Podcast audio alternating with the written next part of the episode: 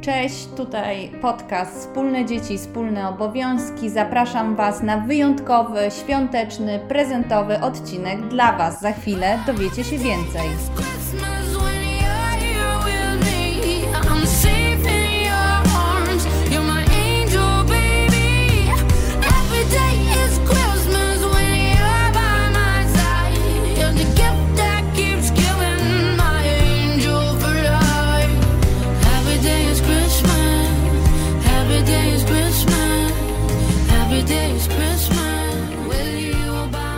Witam serdecznie ponownie. Z tej strony Karolina Andrian, podcast Wspólne Dzieci, Wspólne Obowiązki. Tak jak zapowiedziałam wcześniej, specjalny odcinek, bo odcinek o podróży pary ku partnerstwu.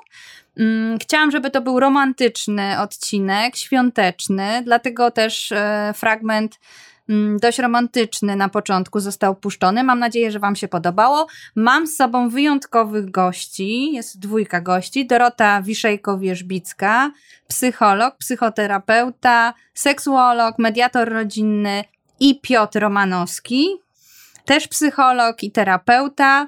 Mm, no i zaczniemy sobie powoli rozmowę. Może zacznijmy, ponieważ rzeczywiście pojawiło się to słowo partnerstwo.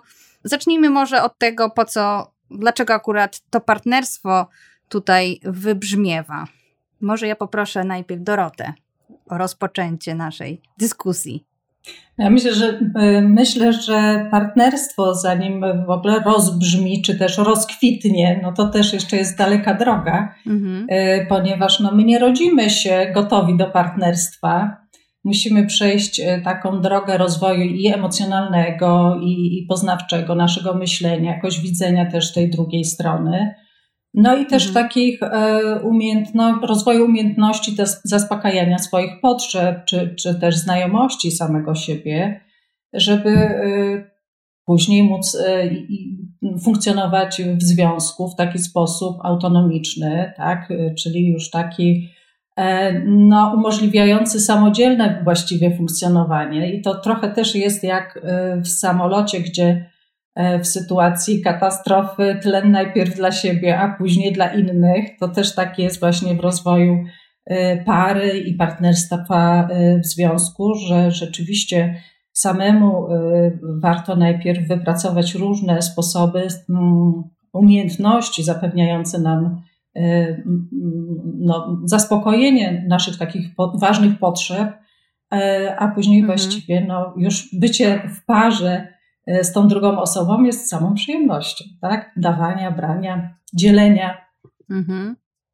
Chociaż, chociaż jak rozmawiamy i myślimy o, o miłości, bardzo często lubimy wracać do tych początków, właśnie czyli e, do tego romantycznego początku, który mm, i tego stanu zakochania, bardzo ciekawego, wyjątkowego stanu.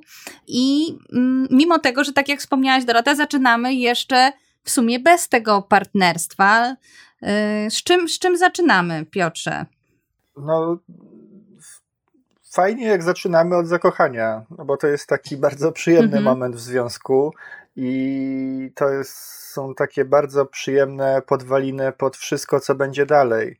Tak, żeby, no już zostawiam jakieś takie różne wyjaśnienia ewolucyjne, mhm. że te zakochanie też potrzebne jest, żebyśmy tam mieli dzieciaczki i tak dalej, żebyśmy tam przeżyli kolejne mhm. pokolenia.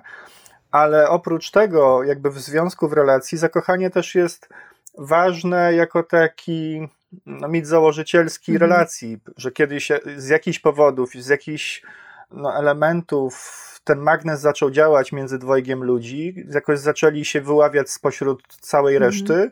No i coś zaczęło się między nimi dziać ważnego, co sprawiło, że chcieli siebie coraz więcej i więcej tak łyżkami mhm. jeść.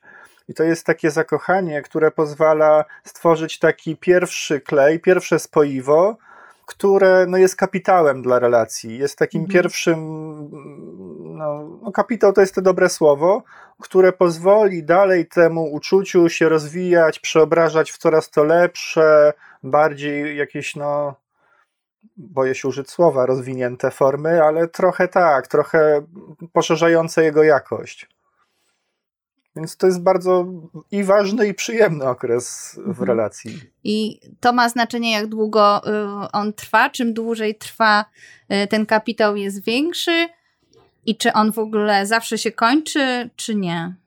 No ja bym tutaj raczej trzymał się biologii. Że on tak rok, dwa lata mniej więcej może trwać i tak powoli cała ta neurobiologia nasza powoli zacznie przygasać, ale ona nie tyle przygasa, że uczucie wygasa, tylko zwalnia miejsce na nowe jakościowe elementy tej mm -hmm, relacji. Mm -hmm. Ja bym to tak rozumiał jako takie płynne ustępowanie miejsca kolejnym jakościom. Mm -hmm. No to jest y, też taka, można powiedzieć, chemia tej miłości, tak? Wytwarzanie różnych endorfin, już nie, nie powiem tutaj o może szczegółowych jakichś tam mhm. enzymach, e, ale też czy oksytocyna, czyli takie właśnie substancje, które się wewnętrznie wydzielają, powodują efekt mhm. przywiązania. Czyli to jest też takie zadziergiwanie pierwszej więzi, która jest bardzo głęboka, bo jest też taką e, więzią oddziaływania na siebie takiego wręcz biologicznego, tego magnetyzmu takiego fizjologicznego. I to jest bardzo dobry fundament pod to, tak jak powiedział Piotr, e, mm, żeby też móc w różnych sytuacjach trudnych, bo będziemy też pewnie o tym mówić, e, że są sytuacje trudne w związku, są kryzysy, że ten fundament można wówczas przywoływać. Tak? To, to jest też coś, co nam daje chociażby wytchnienie w jakiejś trudnej sytuacji, kryzysie, który para przechodzi. Chociaż z drugiej strony większość filmów, książek i opowieści dotyczy tego y, pierwszego etapu, tak jak wspomniałeś Piotr, jeden, dwa lata tylko, a my mamy tych godów y, po drodze, niektórzy do, doczekują do tych srebrnych, złotych, diamentowych, to w tej perspektywie te tylko dwa lata to strasznie króciutki momencik, a tyle, tyle filmów, tyle książek właśnie powstaje o tym etapie, a potem już głównie poradniki mam wrażenie o tych dalszych etapach, czyli mm, też domyślam się, że nasi słuchacze, te osoby, które słuchają, myślę, że raczej są po tych dwóch latach, tak?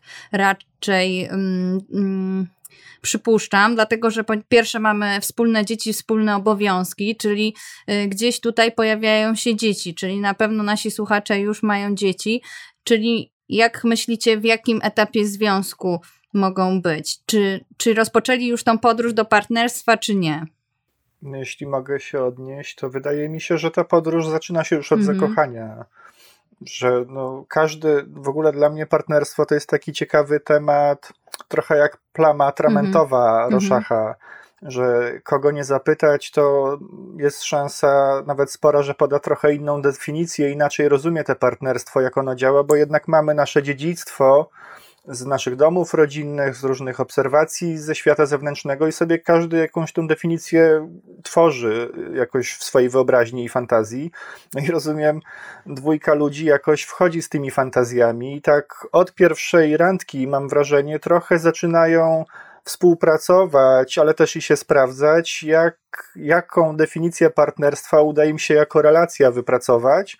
No ale ta droga no to tak myślę, że no, nie wiem, czy kiedyś się kończy, że to jest cały czas jakiś proces dynamiczny, który rozumiem w partnerstwie, to tak jak powiedziałaś, no, zakochanie to jest takie bezwysiłkowe, dość można by rzec, mhm. prawda? Ale budowanie relacji jakby mhm. długoterminowej to już jednak wymaga pewnego zaangażowania świadomej energii, no bo nie jeden zakręt przed parą w życiu i wyzwanie, i tu przede wszystkim różne zasoby pary się przydają. Nie wtedy, kiedy jest super z górki, ale wtedy, kiedy zaczynają się jakieś różne schody. Jak wtedy to partnerstwo może być podporą. Mm, to teraz, ponieważ zaczęliśmy od tego partnerstwa i o podróży pary, to teraz chciałabym na chwilę przejść do tego, tak naprawdę, czy ta podróż, trochę o tej podróży wspólnej, ale też podróży oddzielnej, bo jak wygląda podróż kobiety, a jak wygląda podróż mężczyzny ku partnerstwie? Bo na pewno jest tam dużo tej pracy wspólnej, ale też myślę, że ta podróż kobiety i mężczyzny jest inna. Jak wy na to patrzycie? Znaczy, można na to spojrzeć w ogóle generalnie jako taki rozwój człowieka, no bo bez względu na to, czy my jesteśmy w e, związku, czy nie jesteśmy, mhm. to jednak podejmujemy taką e, drogę rozwoju i to dzieje się różnymi siłami, nie tylko naszej intencji, ale pod naporem różnych oczekiwań zewnętrznych czy zadań różnych rozwojowych, przed którymi mhm. stajemy. No my jesteśmy zmuszeni też podejmować pewne wyzwania i tak jak na przykład y, wkraczanie w dorosłość, tak, czy, czy wyprowadzka z domu, czy później założenie rodziny. Erik Erikson mówił, że takich kryzysów y, w życiu dorosłego człowieka jest, y, w życiu w ogóle każdego człowieka, począwszy od dzieciństwa aż po późną starość, w sumie jest ich osiem, ale później też w życiu dorosłym te kryzysy się pojawiają i nasz rozwój nie kończy się na okresie adolescencji czy, czy wkroczenia w dorosłość, mhm. tylko właściwie cały czas są przed nami różne wyzwania, które z jednej strony są takimi kryzysami, które no, mm, są czymś trudnym dla nas, frustrującym, e, ale z drugiej strony są też szansą na rozwinięcie pewnych umiejętności. Mhm. E, jeżeli każdy z nas podejmuje tą drogę w taki sposób, no, mm, mniej czy bardziej świadomy, ale jednak zmagając się z tym, E, często przy wsparciu, pokonując te różne kryzysy, no to też można powiedzieć, że w związku każdy indywidualnie się rozwija, no a mhm. przez to rozwija się też związek. Pewnie idealnie by było, gdyby udawało się te kryzysy mm, pokonywać jakoś wspólnie w, w takim wsparciu, tak, w kooperacji.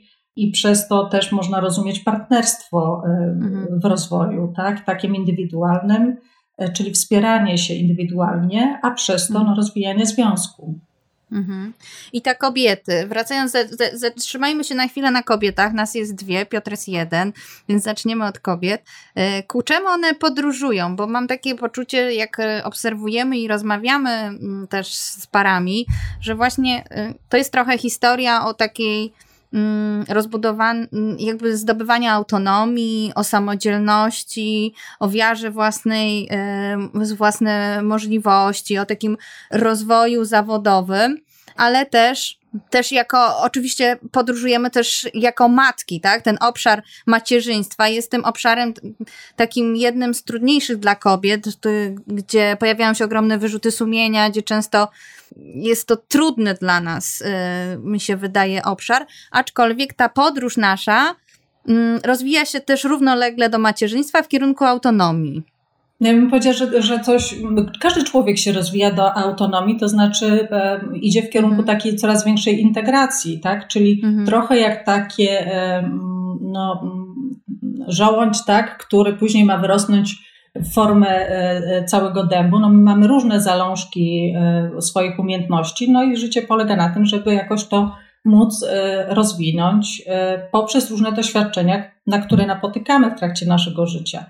Ja myślę, że tutaj jeszcze duże znaczenie ma kultura i takie stereotypowo ukute dla nas role, chociażby w małżeństwie, tak, czy, czy takie wzory płci, E, kulturowo przypisywane no, kobiecie, mężczyźnie zadania, które no, stereotypowo przypisuje się kobiecie na przykład e, opiekę, tak, relacyjność, natomiast mężczyźnie raczej sprawczość, e, działanie. I rzeczywiście nawet badania Cebosu pokazują, że jeżeli nastolatki zapytać o to, co jest taką wartością w ich życiu, to się okazuje, że na pierwszym miejscu jest miłość i przyjaźń, a dopiero później gdzieś tam interesująca praca, E, czy, czy taka sprawczość, e, tak mhm. u nastolatków to jest przede wszystkim zabezpieczenie dóbr materialnych, tak, czyli działanie, gdzieś tam zdobywanie. No i teraz, jeżeli byśmy przyjęli, że każdy z nas jako człowiek ma takie trzy podstawowe potrzeby psychiczne, o których mówi Ryan i Desi, czyli potrzeby relacji, bliskich więzi, kompetencji, czyli sprawczości i autonomii, no to mhm. czy to jest kobieta, czy to jest mężczyzna, nie ma to znaczenia. Ten pakiet mhm. po prostu jest czymś takim bardzo ważnym, podstawowym.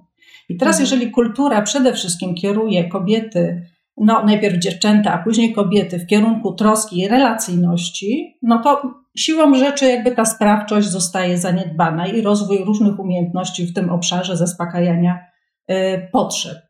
No i mhm. odwrotnie, tak? Stereotypowo można powiedzieć, że w przypadku mężczyzn ta relacyjność y, jest w jakimś kłopocie takim rozwojowym ze względu właśnie na te stereotypowe role płciowe. No i mhm. chodzi o to, żeby rzeczywiście w pewnym momencie móc zauważyć, tak? A to się często dzieje w takich momentach kryzysowych, zauważyć, że nasze potrzeby różne nie są spełniane. I to może być właśnie e, taka mm, świadomość u kobiety, która poświęciła dużo czasu właśnie na tworzenie, budowanie relacji w rodzinie, tak? taką mhm. pracę emocjonalną, a mężczyzna stereotypowo w pracy spędził dużo czasu i tą sprawczość z kolei mógł bardzo rozwijać, czyli ten obszar kompetencji. No i każdy w związku z tym gdzieś tu ma jakieś braki, tak? W związku z tym przeżywa pewną frustrację. No i w tym momencie chodzi o to, żeby móc e, też doprowadzić do pewnej równowagi e, i rozwinąć takie umiejętności, które u kobiety zapewnią możliwość sprawczości działania, mhm. tak? a u mężczyzny e, relacyjność i bliskość, żeby mhm. też ten obszar był jakoś zabezpieczony. Mhm.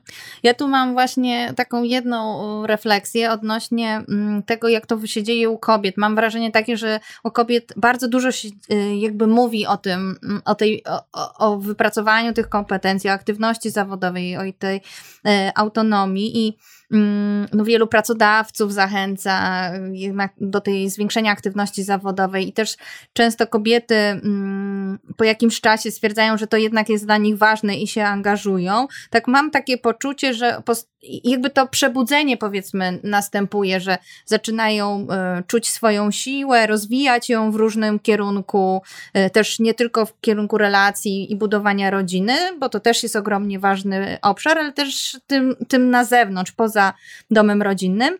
A jeśli chodzi o mężczyzn, to mam takie poczucie, że czy to przebudzenie bo też wspominaliśmy wcześniej o kryzysach, z każdego kryzysu można coś nowego, e, coś dobrego dla siebie wybrać. W związku z tym ten kryzys u, u kobiet, on się rodzi i przeradza się w taką siłę, w nowe obszary aktywności. A u mężczyzn zastanawiam się, czy mężczyźni też mają taki obszar, gdzie się przebudzają i gdzie on się znajduje, bo ja tak mm, osobiście mam poczucie, że mężczyźni tak jeszcze do końca jakby się nie przebudzili, nie wiem. Jak to, Piotr, ty widzisz? No, ja mam jednak inne zdanie. Może mhm. tak jakoś solidarnie, ale bardziej doświadczam czegoś takiego, bo to jest tylko zagadka z jakiego impulsu, czy wewnętrznego, czy zewnętrznego to przebudzenie następuje, czy to jest jakby mhm. presja ze strony otoczenia, jakoś nas chce w nową rolę mhm. jakoś zaprosić, albo nawet mhm. popchnąć, czy to jest tak, że ja jednak żyję z jakimś poczuciem braku, pewnej ciekawości i chcę to jakoś poszerzać. To jest jedna rzecz e, w tej sprawie i sam nie wiem o, o co bardziej chodzi, jeżeli chodzi o panów, ale faktycznie takie jak mam doświadczenia gabinetowe czy warsztatowe, panowie też mają inny rodzaj przebudzenia. No przebudzenie to może mocno powiedziane, ale wyzwanie. Mm -hmm. Bardziej tak bym to widział, że od, jak od kobiet różnych rzeczy nowych jakby się oczekuje i kobiety same mają też apetyt na różne nowe jakby tam bardziej mm, obszary aktywności. Mm Mm, to panowie też, jeżeli odwrotnie do roli, czyli jeżeli panowie byli bardziej ci, co mają na głowie tylko zabezpieczenie, tak jak pani Dorota powiedziałaś, nastolatki tam, mhm. żeby zabezpieczyć finansowo, no ale też już od ojców jest takie oczekiwanie, żeby jednak z tymi dziećmi spędzali czas, żeby budowali swoją relację ojcowską, a nie tylko, żeby to matka w domu dbała o relację, kto ma z kim jaką relację, bo to trochę, mm, to ten kobieta w domu jest jej specjalizacją jest zadbanie, żeby ta relacja była tym klejem rodzinnym. Ojciec jest tak samo współarchitektem mhm. rodziny, no i tak samo może coraz bardziej odważnie próbować swoich sił na, na tym obszarze. Tu jest tylko ważne, żeby nie wpaść w pułapkę rywalizacji, a wsparcia właśnie tej współpracy, partnerstwa, no bo to jest trochę tak, że każdy ma już kulturowo inne specjalizacje lepiej przetrenowane i na ile to może być właśnie bogactwo mhm. i zasób, że każdy ze swojej specjalizacji może zapraszać do poznawania, a nie mówić moje lepsze, ty tu trzymaj się swojego podwórka, mhm. no bo to jest pewna pułapka pewnej takiej rywalizacji ale panowie też tak samo widzą, że i to nie tak, że są zmuszani. Ja mam wielu panów jakoś we współpracy, czy miałem, którzy też potrzebują relacji. To nie tak, że ta potrzeba nie istnieje. Ona została być może kulturowo gdzieś mocno przyhamowana na jakimś etapie mhm. rozwoju, że kobietom łatwiej mieć dostęp do tych relacji, bo mają i narzędzia, i akceptację społeczną i tak dalej. No a panowie to nie tak, że nie mają, bo też mają te potrzeby. Tak samo mają, podlegają teorii więzi, o której tutaj już Dorota wspomniałaś. Oni też się wiążą, potrzebują tej relacji. Mhm. To też jest ten paradoks, że bycie w relacji to też jest bycie w zależności to jest, co nie jest łatwe, może kobietom łatwiej, bo mężczyzna ma tą niezależność bardziej, mam wrażenie, już tak stereotypowo trochę wdrukowaną, mm. że ma być taki zaradny, ogarnięty, wszystko ma mieć tutaj, co by, chociaż nie, cofam to. Myślę, że po obu stronach może być taka mm, presja. E, no a to jest właśnie wyjście w zależność, że druga strona może mieć coś cennego, czego ja też potrzebuję i się nie bać do tego przyznać, mm. że ja potrzebuję bliskości, ciepła, pomocy, wsparcia i to nie jest jakaś ujma, tylko taka ludzka rzecz. Mm -hmm. Ale i panowie też na tym obszarze teraz z jednej strony mają takie oczekiwanie, nie tylko praca, że to jest jakby obszar takiego narzekania, on to tylko myśli, że jak przyjdzie do domu z pracy, to już się spisał, prawda? oczekiwania rosną wobec ojców, a co gorsza, ojcowie i mężowie jednocześnie, no raczej statystycznie mają nie najlepszy wzorzec bycia ojcem i mężem, mm -hmm. Więc no, muszą na nowo jakoś stworzyć swoją rolę, taką, która w tej relacji będzie owocowała, -hmm. co też nie jest łatwym wyzwaniem. No nie raz, nie dwa się potkną. No. Piotr poruszył jeszcze bardzo ważną rzecz. Ja myślę, że mhm. tutaj też warto się nad tym y, zatrzymać chwilę a mianowicie poczucie zależności, to znaczy potrzeba zależności. Właśnie to jest to, co w naszej kulturze jest bardzo mocno wyparte, mhm. ponieważ my żyjemy w kulturze takiej aktywności, dążenia do sukcesu, niezależności, tak, mhm. tak, samostanowienia. Mhm. I oczywiście to jest część autonomii, natomiast autonomia rozumiana w tym sensie, w jakim ja tutaj mówiłam o tych trzech podstawowych potrzebach psychicznych, polega na możliwości wyboru pomiędzy, e, e, takiej, tworząc równowagę pomiędzy zależnością, wchodzenia w sytuację zależności, czyli jakoś bycia e, w te, jakiejś trosce, tak, jakoś tak zaopiekowanym, a niezależności, czyli działania, sprawczości. E, I właściwie na tym polega autonomia, a nie na tym, że się jest jakąś samotną wyspą. Mm, no właśnie, właśnie. To bardzo fajnie, że to e, powiedzieliście, bo ja miałam przygotowany też kolejny fragment e, piosenki, e, który mm, za chwilę usłyszycie który właśnie według mnie jest ilustracją tej zależności i tego wzajemnego wspierania się w mm, trudnych momentach. Więc za chwilę wracamy, a Was zapraszam na fragment piosenki.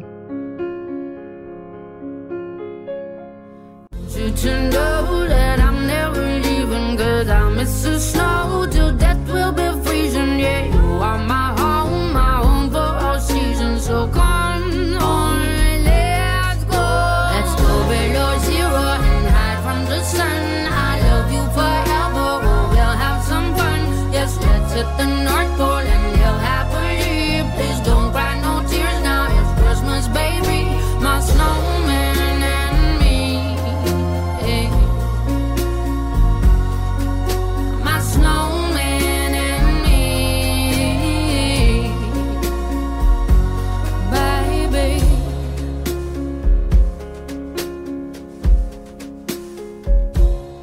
wracamy do naszej rozmowy.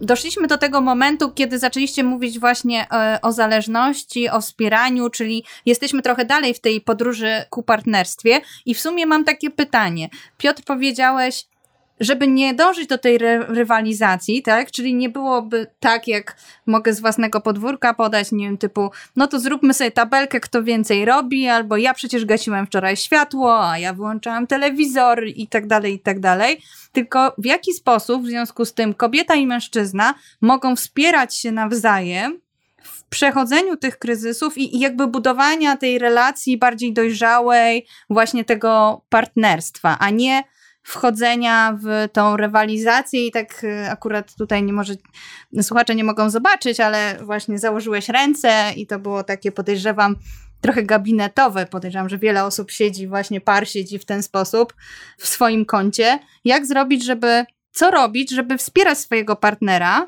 i tym samym naszą wspólną podróż ku partnerstwie, a nie podążać w ten róg rywalizacji. Co może zrobić kobieta, co może zrobić mężczyzna? Ja myślę, że zarówno kobieta, jak i mężczyzna mogą zrobić to samo, to znaczy szanować y, na przykład dostrzegane pomiędzy sobą różnice, dajmy na to w umiejętnościach, mhm. Y, które posiada jedno i które posiada y, drugie. Tak jak Piotr powiedział, że jest na przykład większa jakaś sprawność w wykonywaniu pewnych czynności, czy to opiekuńczych, czy to właśnie w sensie zarabiania pieniędzy, czy zrobienie jakichś prac, czy domowych, czy, czy kwestii organizacji kwestii zawodowych. Tak? Myślę, że no, takim krokiem ważnym do tego, żeby móc budować partnerstwo, jest uznanie, szanowanie, jakoś tak przez to przypatrywanie się temu, mhm. Co potrafi partner, a czego my nie potrafimy na danym etapie, mhm. i przez to nauczanie się tego, rozwijanie też tych umiejętności w sobie. Mhm. Ja też dodam, bo to jest też ważne, tak, żeby w tych różnych wyborach być razem, żeby, bo faktycznie to jest tak, że no, mamy różne umiejętności i to jest na tyle ważne, że jeżeli się dzielimy, że ty robisz coś bardziej, ja mniej, ale w innej materii i tak dalej, ale i nieważne co ustalimy, ale jeżeli to jest nasza wspólna decyzja, bo żeśmy razem usiedli, porozmawiali, że słuchaj, może to nie idealna wersja, ale dla naszej rodziny optymalna, no lepiej już się nie, nie wyrzeźbi w tym tworzywie, no to wtedy, ale i oboje z partnerów się pod tym podpiszą. I to jest właśnie partnerstwo, mhm. że różne rozwiązania są efektem współpracy i jakiegoś konsensusu, jakby pod wspólną konstytucją, a nie tej rywalizacji albo wydzierania sobie, że moje, twoje. To jest raczej diagnostyczne, że jeżeli naprawdę ważne jest w domu, że. Mm, kto włączy telewizor, to raczej ja bym tutaj już się przyjrzał temu,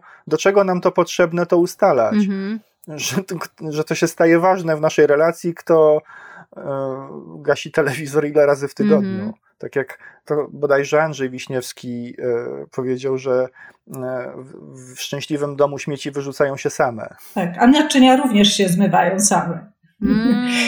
Bo są pięknie. myte przez tego, kto po prostu e, ma do tego większy dryg. E, myślę sobie, że, że w każdej parze są e, kwestie, które no, mogą bardziej sprawiać przyjemność jednej osobie, a mniej drugiej. I też wiele można wynegocjować w ten sposób, rozmawiając ze sobą, ustalając to. Mhm. To, co jest częstą pułapką y, w relacji, mm, to jest uleganie pewnym schematom, pewnym dziedziczonym y, skryptom, takim y, rodzinnym, mhm. modelom, które się obserwowało u swoich rodziców czy dziadków mhm. i e, no, przywiązanie pewne do tego. Oczywiście my lubimy bardziej czy ufamy temu, e, co znane, niż temu, co nowe. Co więcej, żeby coś y, móc nowego wypracować, no trzeba się też pożegnać jakoś z tym, co stare, czy, czy przynajmniej zauważyć, że to jest w sposób automatyczny, tak? Mhm. I że e, dany podział obowiązków nie wynika wcale z naszych wewnętrznych potrzeb i pragnień, e, tylko po prostu z tego modelu, który no, my bezrefleksyjnie przyjęliśmy, no bo tak było, ale właściwie dlaczego zawsze się stawiało te buty na wycieraczce, nie wiadomo. Mhm. E, więc warto poddawać też e, takiej rozmowie wewnętrznej, tak? To jest świetny też sposób na to, żeby budować relacje rodzinne, po prostu rozmawiać. To, mhm. o czym e, pisze, pisze na przykład badacz i terapeuta amerykański John Gottman, który zajmuje się parami, to to, że wiele sytuacji konfliktowych, nierozwiązywalnych wynika z tego, że ludzie ze sobą w parze nie rozmawiają te 15 minut codziennie nie na temat y, logistyki rodzinnej, tylko na temat y, różnych ważnych dla nas spraw, bycia ze sobą, no jest szalenie istotne. To są fundamenty w ogóle później negocjacji w trudnych innych warunkach, y, kiedy kryzysy przychodzą, żeby nas nie ściągnęły z powierzchni ziemi. Tak? Mm -hmm. No właśnie, zbliżamy się do Wigilii. E, za niecałe dwa tygodnie w zasadzie. Mm, I będzie to taki moment, kiedy w blasku świec przy choince spotkają się te różne modele, te różne skrypty, różne rodzaje modeli rodzinnych, partnerstwa, różne E, pokolenia też, e, które żyły w różnych e, warunkach, bo będą nasi rodzice i też czasami dziadkowie i nasze dzieci, mniejsze, większe i rodzeństwo młodsze, starsze, które też czasami już reprezentuje inne pokolenie. I to będzie taki moment właśnie chyba do tego, żeby sobie się zastanowić, jak to wygląda i co, co jest nasze, co, co nie jest, jest nasze, co chcemy zmienić, co chcemy wypracowywać. I teraz mm, myślę, że tak y, powoli zbliżając się do końca, chciałam Was prosić o to, żeby, y, żebyście nam dali i słuchaczom takich kilka pytań, do rozmów nad przygotowaniami świątecznymi, tak? Kiedy, nie wiem, co robią, myjemy okna, czy tam sprzątamy, lepimy pierogi, ubieramy choinkę, czy oglądamy sobie coś wspólnie albo rozmawiamy e, wspólnie. E, jakie by były pytania moglibyśmy polecić do tego, żeby wspólnie w parze sobie przeanalizować, które pomogą nam z tym w tej podróży naszej ku partnerstwie? Ja bym e, zaprosił każdą parę do tam, nie wiem, przylepieniu tam pierników i tak mhm. dalej, mm, do takiej rozmowy, tak teraz pomyślałem, e, a propos tego, co przed chwilą powiedziałaś o tych różnych takich dziedzictwach rodzinnych, mhm. o takiej, do takiej rozmowy o powspominaniu każde swoich świąt różnych, co ciepło wspomina, co jakoś się dobrze kojarzy z tymi świętami, co sprawiało, że te święta były jakieś mhm. przyjemne czy wyjątkowe, ale też w, z takim, w takim kontekście, co bym chciał z tego czerpać, tworząc naszą nową wersję świąt, naszą mhm. rodzinną, autorską. Mhm. Co bym chciał z tego jakoś skopiować, powielić dalej, co było dobre, a też może co jeszcze bym chciał od siebie nowego, też i właśnie też y, co partner czy partnerka też ze swojej perspektywy wspomina, czy w naszej wersji świąt jest miejsce na wspólne rzeczy, mhm. prawda? Że da się to zmieścić i moje, i twoje jakieś przyjemne rzeczy. Coś, co jest wartościowe, naszą taką subiektywną optyką. Mhm ale co sprawi, że na te święta w naszej rodzinie będą naprawdę też wyjątkowe. Mhm. No to chyba tak. Jedno zadanie składające się z kilku pytań już y, jest. Tak, ale to, bo to jest rozmowa. Mhm. A Dorota, co ty byś e, dała nam, nam parą do przeanalizowania, do rozmowy? Samą rozmowę. Mhm. Ale wcale nie jest to takie proste w momencie, kiedy związek już ma wiele, wiele lat, kiedy y, przez y, N lat, często do dziesięciu, jak wiele ktoś ma wiele, pojawiają się dzieci, ta logistyka trwa bardzo długo i te rozmowy na temat logistyki ciągną się latami i nagle to się kończy i, i teraz siadamy na fotelach i porozmawiajmy. No to może właśnie to jest taki moment, w którym przynajmniej może można mieć taką refleksję, tak, że nam to wychodzi albo nam to nie wychodzi. No ja bym życzyła wszystkim, żeby e, to wychodziło oczywiście, no ale jednak e, partnerstwo o tyle nam e, daje różne możliwości rozwojowe i, i takiego dobrostanu, mhm. o ile jesteśmy blisko siebie. No a jak jesteśmy blisko siebie, no to potrafimy ze sobą rozmawiać. Ja nie mówię, że zawsze te rozmowy są spokojne, one mogą być i burzliwe, ale jednak to zapewnia trwanie y, relacji. Mhm. Bardzo dziękuję. I jeszcze na koniec ostatnie pytanie, bo mam jeszcze minutkę chyba. Chciałabym zapytać, czy partnerstwo może być sexy, bo podoba mi się w ogóle ta cała idea, e, chociaż e, to, to dojście tego partnerstwa dużo jest mm, trudności, tych zakrętów, o które wspomnialiście. Jak, w jaki sposób możemy pokazywać parom, bo my często y, te korzyści z partnerstwa, one są widoczne dopiero w późniejszym trochę mm, momencie, a my bardzo często też pracujemy z młodymi parami, parami, które e, dopiero zaczynają swoją drogę albo mają małe dzieci. To też jest bardzo trudny okres, e, kiedy ma się małe dzieci. Jak według Was przekonywać do tego partnerstwa? Jak je ładnie opakowywać, tak jak prezenty pod choinkę, żeby one procentowały i żeby y, młodzi ludzie przekonywali się do, do tego, żeby tą podróż rozpocząć, kontynuować, nie zawieszać po drodze gdzieś, nie porzucać. No nie wiem, czy będziesz zadowolona z mojej odpowiedzi, bo ja bym raczej właśnie była za tym, żeby nie opakowywać już więcej. Mhm. To znaczy, żeby jednak, y, no, nas nikt nie uczy do bycia y, w związku, tak?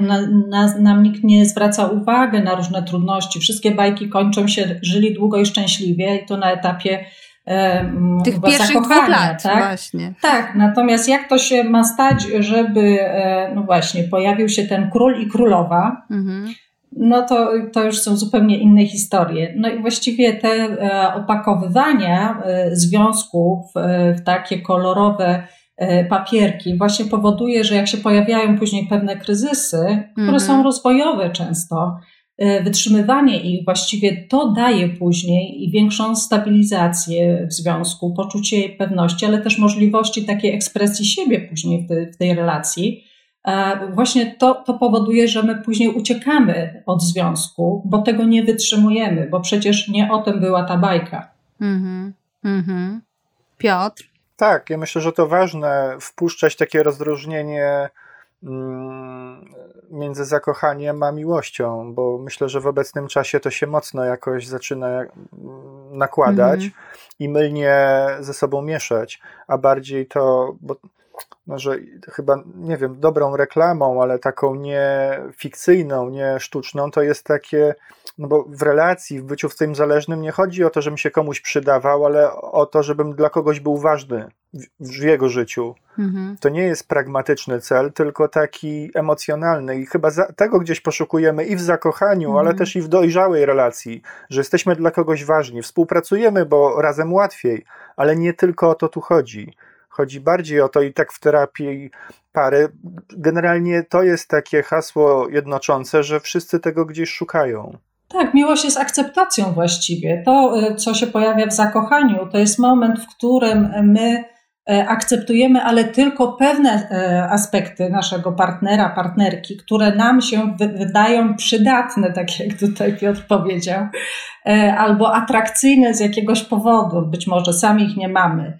E, natomiast e, taka dojrzała miłość raczej e, no, zmierza do akceptacji różnych stron, różnych odcieni, no bo to jest właśnie ten dąb, który wyrasta z tego żołędzia, tak?